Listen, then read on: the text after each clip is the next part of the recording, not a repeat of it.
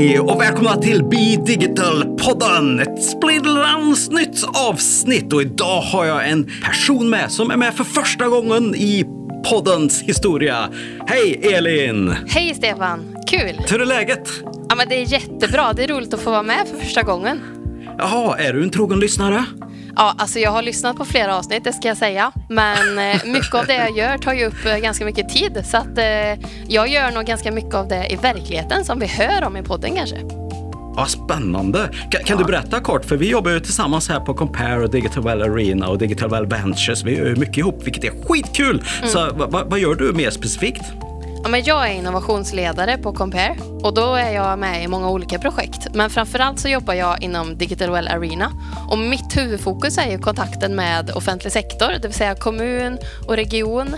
Så att, eh, men det är ju liksom skärningspunkten däremellan, mellan företagen och verksamheterna. Det är ju där vi jobbar, Stefan. Det är ju det som är intressant och roligt, eller hur? Det, det är ju det som är så otroligt kul. Och för er lyssnare här som eh, kommer att få lyssna på resten av vårt avsnitt här så är det ju som så att vi har gjort en inspelning då från en techwalk som var för några veckor sedan här som handlade om just hur Värmland är en viktig drivare då i utvecklingen av framtidens välfärdsteknik. Så att eh, det är ju lite så kul att Värmland har blivit en testmiljö för digital välfärdsteknik och i det här här avsnittet av Techwalk som ni kommer att få lyssna på då kommer ni att få höra vår kollega Anders Milde intervjua Marie Bank som är utvecklingsledare på Region Värmland och Rickard Forsman som då är entreprenör och VD för Gera Solution som just pratar om det här värdet i att testa ny teknik då i tidiga skeden och värdet utav att den här tekniken faktiskt kommer ut både till personal och vårdpersonal eller andra vilka det nu kan vara. Och jag, jag tänkte på det här Elin, alltså om du och jag hade ett eh, företag eh, och jag, som entreprenör då så tänker jag ju att ja, eh, hur svårt kan det vara att testa någonting då? Det är ju bara att jag säger till dig då, hej, vill du testa min tjänst? Så säger du ja, jag vill testa och så testar vi och så prövar vi det här och om vi båda är överens, eller hur? Och kan vara igång i eftermiddag. Eh, men det är, väl, det är väl inte riktigt kanske så då just när det gäller offentlig sektor. Och det tänker jag att det kanske kan vara bra att ha med sig det in när man lyssnar på den här intervjun då, att det inte bara. Eh, så vad är det här du, du som är lite specialist på just det här området, vad är det som gör att det då kan vara lite lurigt, om man nu kan kalla det för det, och just testa inom offentlig sektor då, det vill säga inom kommuner eller regioner eller myndigheter och så vidare. Ja men det är som du säger Stefan, det är ju inte bara att knacka på dörren och så säger man jag vill testa lite och så jajamän då kör vi. Utan, alltså, dels så har ju kommuner och regioner, de har ju en viktig verksamhet att bedriva. Och att testa det innebär ju att man får lägga en del av sina resurser på att testa något nytt. Och det är ju jätteroligt men då vill man ju samtidigt också veta att de resurserna som man lägger känns välanvända. Och det kanske är svårt att veta i förväg. Sen så finns det ju väldigt mycket regelverk kring upphandling och info- informationssäkerhet som man behöver förhålla sig till och, och det där kan krångla till det en del faktiskt. Så om man själv då skulle ha en idé eller om man nu skulle vara en verksamhet och, som skulle vilja testa någonting så här och inte riktigt vet hur man går tillväga då. Eh, vad, vad finns det? Vad, tycker du, vad ska man tänka på då liksom? Och, och kan Digital Well Arena vara med här på något sätt? Ja men absolut. Och för företagen så är det ganska enkelt skulle jag säga. Sök till innovationssupporten som ett första steg. För där samlas ju vi på DVA, Digital Well Arena, för att hitta bästa vägen framåt i varje enskilt fall. Så man får liksom en skräddarsydd hjälp av eh, hur vi skulle kunna ta oss framåt och stötta. Är man en verksamhet däremot, ja, man, då startar det ofta i en dialog där viljan och intresset finns kring ett specifikt problem eller ett behov som man har. Men man vet inte riktigt hur man ska ta sig framåt. Och då kan vi hjälpa till att hitta de där konkreta vägarna. Vad kan vi göra tillsammans? Och då får man höra av sig till mig eller till dig Stefan. Men eh, jag har ju kontakterna utåt mot offentlig sektor så att hör av er till mig vet jag. Absolut, vad kul. Vart hittar man dig då? Ja, men man hittar mig på mejlen eller telefonen. Okej. ja, Och på våra webbsidor såklart. Och det hittar ni länkar i avsnittstexten här om ni behöver det. Då så, är du också lika nyfiken som jag på vad det här innebär att vara eller bli då, eller vad vi nu säger bäst genom att testa eller bäst med test som den här titeln heter på, på, på liksom, eh, den här intervjun som vi ska lyssna på. Är du också nyfiken på att se vad de kommer att säga? ja men jag är görnyfiken. Jag tycker vi kör nu. Ja, det tycker jag med. Nu är det nog snackat här. Nu kör vi och så lämnar vi över till Anders, Marie och Rickard.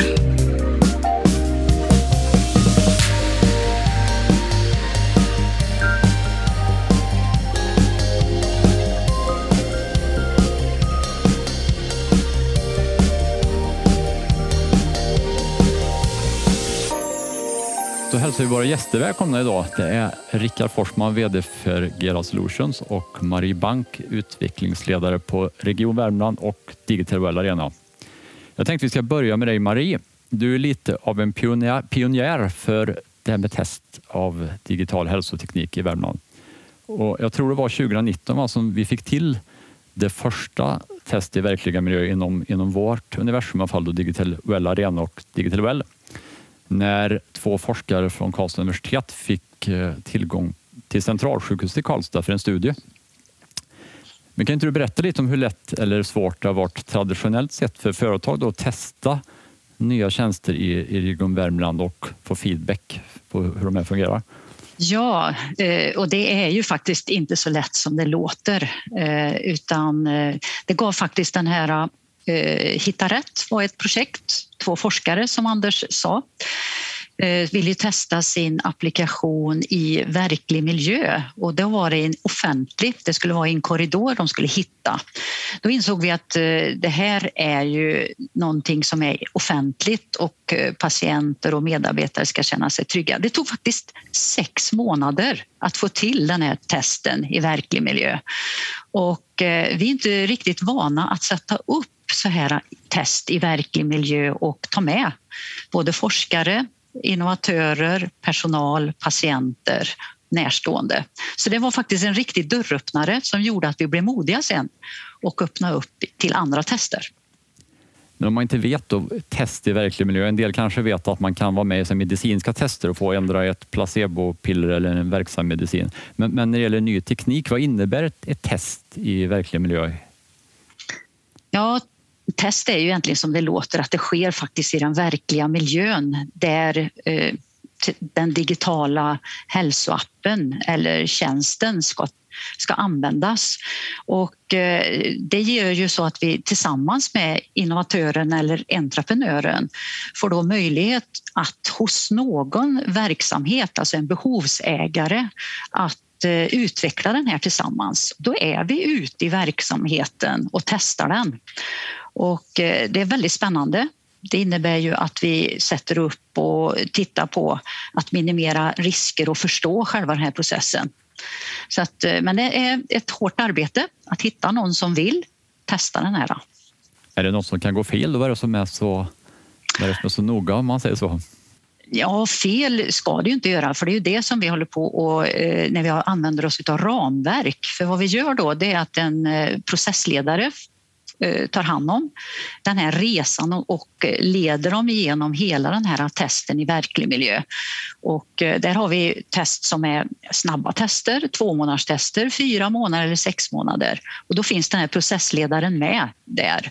Och då hjälper man till med ramverk. Det kan ju vara att det ska vara en monitorering. Då behöver man ha personuppgift, eh, beträdesavtal och andra eh, tillstånd och då hjälper man till med det. För det är fullt upp att sätta upp ändå en test i verklig miljö, mm. men det hjälper de till med.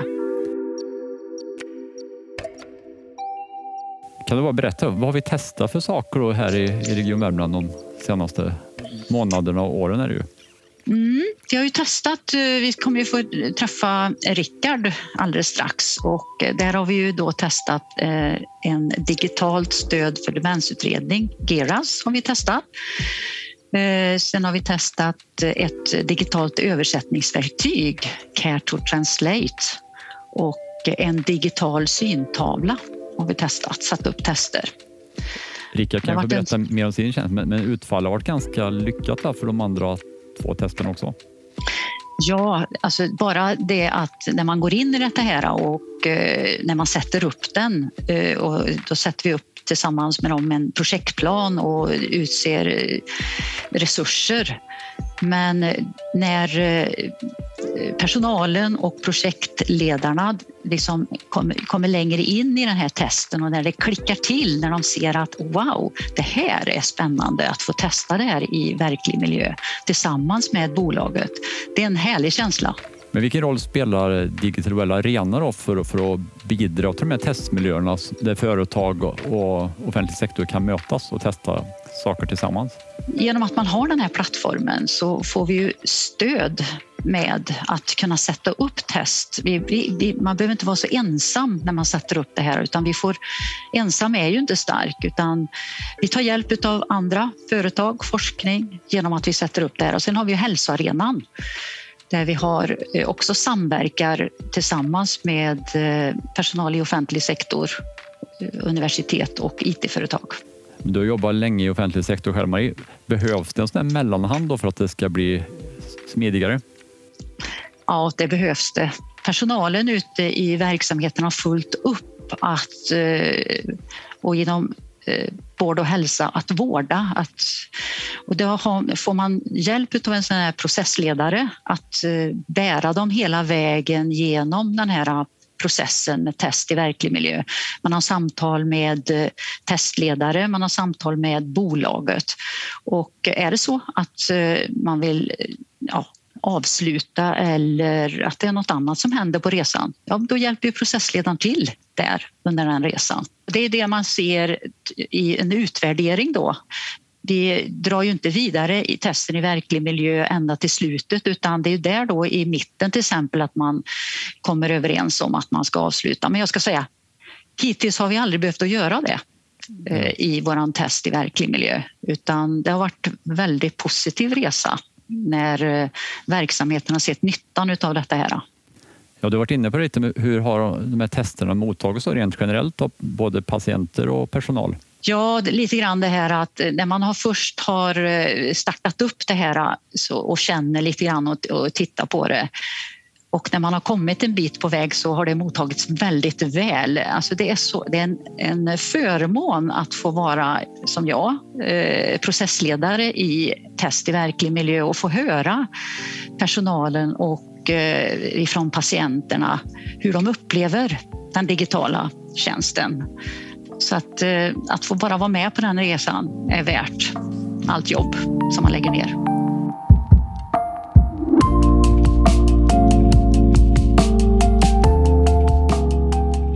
Men om vi går tillbaka till hur lätt eller svårt det är med de här lyckade testerna lite i ryggen då. Hur skulle du säga att det påverkar möjligheterna att få genomföra nya tester här i Värmland?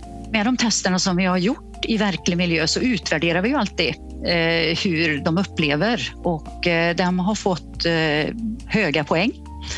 Och vi frågar alltid, skulle du kunna tänka dig att rekommendera till någon annan att utföra test i verklig miljö? Och det har också varit 10 poäng utav 10. Så att, och det ser ju också som att det är ett bidrag till att man sprider det goda, att det, de upplever ute i verksamheten att det är både positivt att få vara med i test i verklig miljö och de rekommenderar andra mm. att sätta upp. Märker också av ett ökat intresse från företag att testa saker här? Ja, det knackar på. Men problemet är ju att få verksamheter som har ett behov som kan sätta upp och eh, ge dem möjlighet att man testar i den verksamheten. Att den här matchningen, det är ett hårt arbete där. Mm. Jag tycker vi släpper in Rickard också, ett av de företag som har varit här och gjort ett lyckat test som nästan pågår lite också. Jag tänkte bara berätta lite. Geras tjänst är inriktad på kognitiva sjukdomar och inte minst demens. Och då, jag tror det är ungefär 150 000 var Rickard just nu i Sverige som har en demensdiagnos och, och det antalet verkar eh, väntas väl fördubblas tror jag de närmaste decennierna. Så kan du säga lite om de grundläggande utmaningarna för demensvården och kognitiv vård och vad Gera Solutions gör för att förbättra förutsättningarna? Mm, men gärna och eh, först och främst tack så hemskt mycket för att vi får vara med både här och berätta lite grann, vilket är jätteroligt. Men eh, det fantastiska eh, samarbetet som vi har haft med, med både Region Värmland och Digital Well Arena har varit otroligt bra. Det kommer vi väl in på lite mer sen. Då. Men om, vi, om vi börjar lite grann i ändan med just demenssjukdomar och kognitiva sjukdomar som Alzheimers till exempel, det är den, den vanligaste, så, så är ju det en av de absolut eh, vanligaste och mest kostsamma sjukdomarna vi har. Så tittar vi på, på samhällskostnaderna för det så, så brukar man ge en uppskattning ungefär på 60 miljarder kronor varje år. Eh, vilket är eh, mer än både cancer och hjärt-kärlsjukdomar tillsammans. Eh, och det är bara liksom själva kostnaderna men det är ju eh, ett otroligt eh, lidande som det orsakar både patienter och, och anhöriga och, och sådär. Så det är eh, en sjukdom som också ökar och det har inte att göra med att vi lever på ett sätt som gör att vi får högre risk för att få det här utan det är snarare tvärtom egentligen att risken att få en, en demenssjukdom minskar egentligen nu jämfört med, med tidigare. Däremot så har vi en åldrande befolkning eh, som gör att vi kommer få väldigt många fler fall eh, utav de här sjukdomarna. Eh, och det som har skett lite grann nu, eh, det har hänt väldigt, väldigt mycket under, inom just det här området eh, senaste tiden. Så att eh, bland annat så tittar man på nya diagnosmetoder men också en del rätt spännande läkemedel som nu faktiskt, eh, det första har fått godkännande i USA nu i, i våras Eh, och är nu i process för att bli godkänt eh, inom Europa.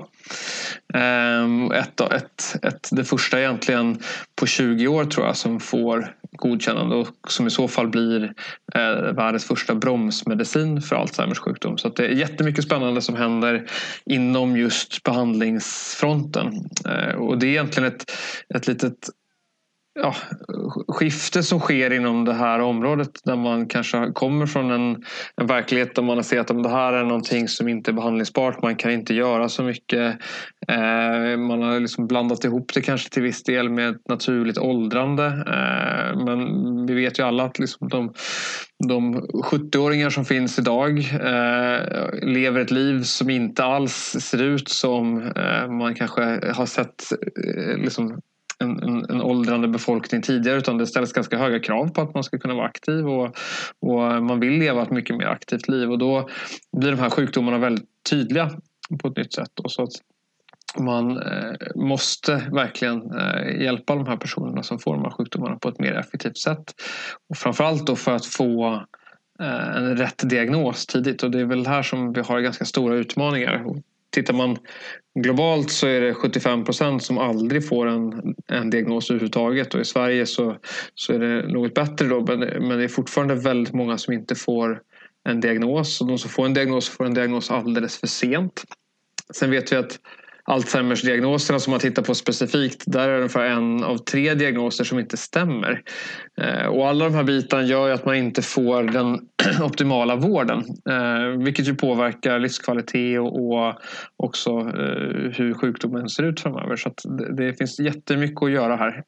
Och vår roll i det är ju att försöka hjälpa till att diagnostisera tidigare fler och med mer korrekt diagnos. Då. Hur skulle du säga att eh, det fungerar runt om i landet att göra en demensutredning idag då med, de, med de manuella metoder som finns? Det är ju väldigt fragmenterat egentligen hur man går tillväga. Så att, eh, tyvärr Ja, det är en, en, en, utredning som är ganska mycket baserad på papper och penna-tester och lite grann vem det är man träffar. Och en, en del demensteam är extremt erfarna och väldigt duktiga. Eh, och de som vi har jobbat nu tillsammans med i, i Torsby och Likenäs eh, tror jag är liksom ett sånt väldigt lyckat eh, exempel eller bra exempel på ett väldigt kompetent team. Men så ser det inte ut eh, i hela landet utan det skiljer ju väldigt mycket. Eh, så att, eh, ja, det ser väldigt olika ut och det ser man också i statistiken som, som Svedom, Svenska demensregistret, sammanställer då att både metodik och, och resultat skiljer extremt mycket över landet. Så att, det, vårt bidrag här är ju för att försöka etablera en, en standard egentligen för hur en, en grundläggande kognitiv utredning ska, ska gå till. Rent lite kort då, hur fungerar det att göra det här testet digitalt? Då? Kortar man tiden och, och gör att det blir mer likvärdigt eller hur, vad händer? Mm. Så, så det, det, vi har gjort är egentligen att vi har tittat på eh, det som sker vid en specialist, eh, alltså en specialistutredning eller en, på en minnesmottagning. Eh, de delarna där i som, som vi ser att de, det här är lämpliga delar som man kan göra i ett digitalt standardiserat format istället. Eh, och det har vi paketerat i ett appformat så att man kan göra de här bitarna i, i en app. Eh, eller vi i vår app, då, minnesmottagningen som den heter. Eh, och det handlar mycket om att förstå sjukdomshistoriken, att kunna som patient beskriva hur man eh, uppfattar förändringar själv, eh, vilka riskfaktorer man har etc. Alltså ett ganska omfattande anamnespaket. Men sen har vi också ett kognitivt test som vi har utvecklat tillsammans med ett antal minnesmottagningar också. Forskat på en del på Karolinska Sen har vi även eh, validerade ramverk då för eh, anhörigas berättelser vilket är en jätteviktig pusselbit i det här. Så det är de tre delarna egentligen som, som utgör den, den kognitiva utredningen som man kan göra eh, via läsplatta eller via telefon. Så tolkas den och presenteras för vården på ett sätt som är standardiserat och, och lättillgängligt då för, för vårdpersonalen. Jag vet att validering av det här testet som ni har, och det är ju väl dokumenterat och jag tror jag forskat på Karolinska också. Men, men vad betyder det ändå för dig då och, och vilken funktion fyller det att få göra ett test i verklig miljö med riktiga användare så småningom? Som ni har gjort i Torsby och Likenäs till exempel. Det, det är otroligt viktigt. För, alltså, vi, vi kan göra eh, jättemycket och när det kommer till liksom den kliniska precisionen och, och säkerställa att, att det, liksom verktyget är gångbart i en, i en liksom klinisk verksamhet och att man ja, uppfyller det som ett CE-märke kräver och, och sådana bitar. Men det i sin tur behöver inte betyda att man lyckas med det mål som vi har, nämligen att fler ska få en diagnos tidigare och få bättre och mer korrekt diagnos. Eh, utan det betyder ju, eller det är beroende av så många andra faktorer som hur man jobbar idag, hur ser liksom processerna ut, eh, hur vill eh, personalen jobba, hur vill läkarna jobba, hur vill arbetsterapeuterna jobba, hur vill anhöriga ha det, hur patienterna har det inte minst. Så det är jättemånga sådana aspekter som vi har lärt oss väldigt mycket av att kunna få testa i, en, en liksom, riktig miljö eh, tillsammans med Region Värmland. Då. Och flera andra regioner ska jag säga också där vi, där vi också gör eh, piloter. Vilken typ av erfarenheter kan det vara som, som användarna kommer med eller personal också för den delen? Det kan vara eh, saker som eh, när, när i flödet man vill göra olika saker. hur man på ett enkelt sätt presenterar utredningen för patienten. och här försöker vi plocka russinen lite grann från erfarenheterna från olika regioner så att vi kan dela med oss eh, till de andra och, och, att ha ett väldigt liksom, öppet forum för det eh, har varit extremt eh, värdefullt och hjälpsamt att ha liksom, ett öppet samtalsklimat där, där vi kan lyfta både liksom, feedback och tankar kring förbättringar och sådana saker som vi sen kan testa och stämma av med andra för att se vad, vad är det viktigaste för vården liksom, totalt sett. Då. Eh, och då kan jag säga de här eh, berättelserna som teamet uppe i Torsby och Likenäs delar med sig av patienterna tycker jag är underbara. Och det är någonting som ni tar med er också, att man får direkt den här eh, feedbacken. De är värda att bara citera tycker jag. Och det är också väldigt kul att få den snabba återkopplingen på det. Eh, I vårt fall många liksom fantastiska historier på hur det här har uppskattats. Eh, det ger mycket, mycket energi och eh, kvitto på att vi gör någonting som är, är väldigt bra. Så det är väldigt roligt också. Hur, hur skulle du säga att de här testerna påverkar slutprodukten om man kan kalla det för det som så småningom kommer att nå en bredare grupp människor? Mm. Det, det, är en del saker som vi har upptäckt som vi eh, kanske inte märker till exempel när vi jobbar med produkten här. Eh, en sån sak är liksom en, en, uppkopplingsfråga till exempel. Att ibland när läsplattan har tappat uppkoppling så märker vi att det, det påverkar hur, hur den fungerar och det eh, för oss att prioritera lite annorlunda i våran liksom, produktutvecklingsroadmap och vilka funktionaliteter vi behöver bygga in på kort sikt. Ehm, men sen också lite grann hur man väljer att lägga upp sitt vårdflöde. Och, för vi kan ju göra den här typen av testningar i massa olika kontexter egentligen. Eh, så vi har bland annat diskuterat lite grann om man ska liksom göra det här som en del i, i eh, hälsokontroller och öppna upp för en bredare population och, och göra den här typen av tester för att eh, snabbare och enklare kunna identifiera och framförallt mycket tidigare. Eh, det påverkar ju såklart hur vi vill utveckla vår produkt så att den ska matcha det behovet så bra som möjligt. Så att, eh, det finns eh, mängder av sådana små saker. Fram, ner till detaljnivå, liksom att eh, den här frågan förstår man inte. Liksom. Utan den bör man då formulera lite annorlunda. Eh, eller, eh, ja, det, det, finns mängder av sådana saker som, som vi tar med oss. Så verkligen högt och lågt. Jag tänkte bara lite det du sa i början också, i och med att det finns lite hopp nu om man får en tidig diagnos. Visst tror ni också att efterfrågan på de här utredningarna kommer att öka ganska rejält i Sverige? Och i världen också för all del. Ja, men verkligen. Så dels så är det ju ett, eh, sker det ju en, ett skifte nu lite grann kopplat till stigmat för de här sjukdomarna där man så mer och mer eh, vill göra skillnad på sjukdom och person lite grann även om det påverkar dig som person såklart, eh, de här sjukdomarna. Eh, men, men, där ser vi lite grann som en utveckling som kanske kan liknas vid det man har haft inom depression tidigare där det har varit väldigt tabubelagt men där det liksom har pratats mer om och där, där fler ser till att få hjälp för de problemen. Det, där tror jag vi har en liknande utveckling framför oss. Eh, men framförallt då när det finns hopp om bättre behandling. Eh, dels läkemedel men det finns också jättemycket ny forskning som visar på livsstilsrelaterade faktorer som har väldigt stor effekt på välmående och risk för att få en, en kognitiv sjukdom.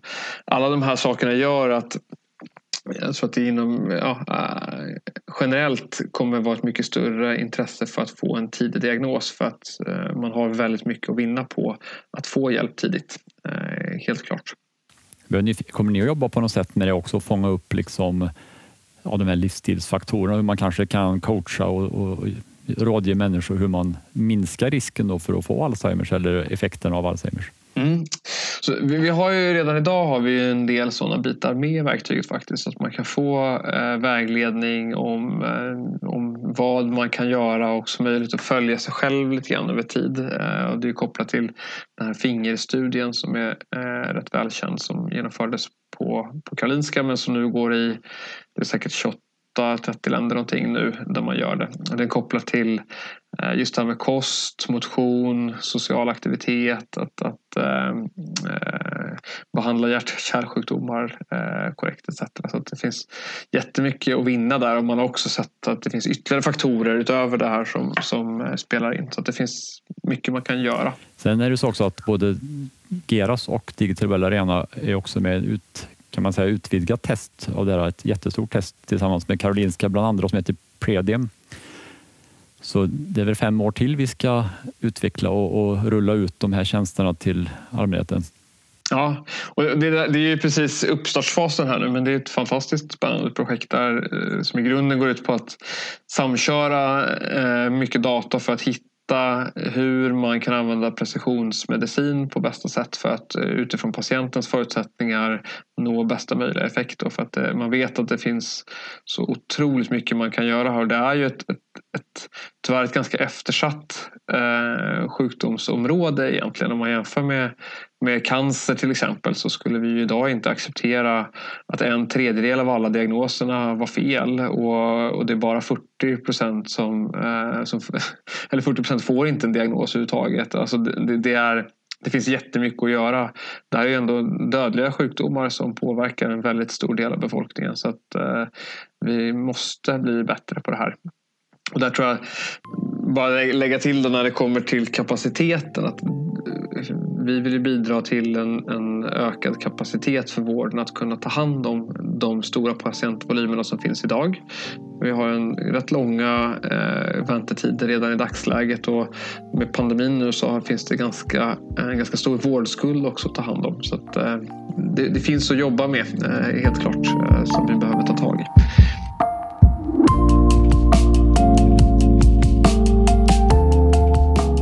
tänkte lite kort avslutningsvis också. Jag vet att eh, du Rickard har lite tankar ändå om det här innovationsarbetet och kanske framförallt offentlig sektors roll som drivande kraft i innovationsarbetet skulle kunna bli ännu bättre.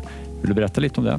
Ja, men, men absolut. Eh, och, och, jag vill verkligen också passa på att liksom lyfta lite grann det som jag tycker har varit extremt uppskattat från vår sida. Eh, jag har jobbat med, med både Värmland och Digital eh, Arena och det är eh, liksom förmågan att bli väldigt konkret i det. För samverkan pratar många om och det är liksom lite fluffigt och, och sådär. Men jag tycker här har det verkligen varit ett väldigt tydligt bra exempel på hur det blir Eh, konkret. Eh, och jag tror att man behöver den här hjälpen. Vi behöver hjälp för att förstå behoven inom offentlig sektor såklart. Eh, och hur vi kan passa in på ett bra sätt och hur man hanterar det här med risk. Eh, och det är väl det som är liksom lite grann en sån spaning från, från vår sida. Då, att för att man ska kunna vara innovativ eh, och för att man ska kunna eh, implementera nya arbetssätt så finns det ju alltid en risk för att man eh, misslyckas. För att om allting redan är förutbestämt och man vet exakt att allting kommer gå bra